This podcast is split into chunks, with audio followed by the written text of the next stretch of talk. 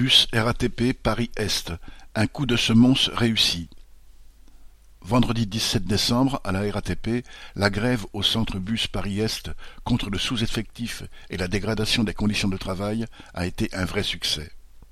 Le centre comprend deux dépôts. À Lagny, situé dans le 20e arrondissement à Paris, il y a eu cinquante grévistes. Au Lilas, la grève a même été massive, avec plus de 170 grévistes. Quatre lignes étaient même totalement à l'arrêt, tandis que les autres ne tournaient qu'à trente ou quarante pour cent. Depuis des semaines, le mécontentement couvait. Le sous-effectif croissant fait qu'il y a de moins en moins de bus sur ligne et qu'ils sont donc de plus en plus bondés. Pour les conducteurs, cela rallonge la durée de trajet et le temps de travail de parfois plus d'une heure. Ils doivent en plus faire face à la colère des usagers qui subissent des attentes interminables.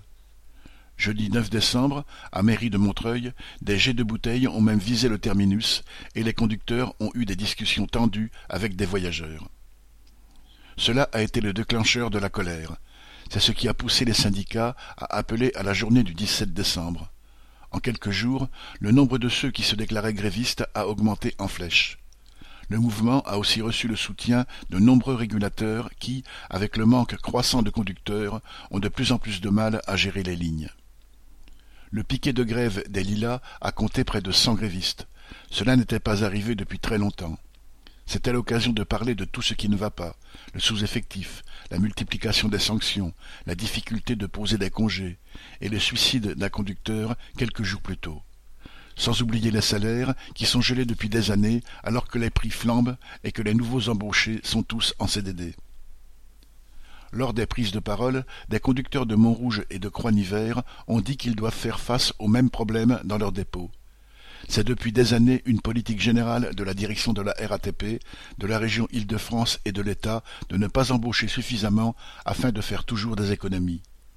Mais cela s'est aggravé dernièrement, la RATP a diminué encore les embauches. Elle anticipe la suppression de plus de 2000 postes en augmentant le temps de travail et en supprimant des repos à partir de juillet 2022. Dès la fin de matinée, la direction du centre a fait quelques promesses de changement, mais sans parler du problème de fond, les embauches. Nombre de grévistes ont le sentiment que si rien ne change dans les semaines qui viennent, il faudra taper une nouvelle fois du poing sur la table. Ils ont la conviction que le succès de cette journée pourra encourager les travailleurs de Paris-Est, qui n'étaient pas en grève, à les rejoindre, ainsi que ceux des autres dépôts à entrer eux aussi dans la lutte. Correspondant.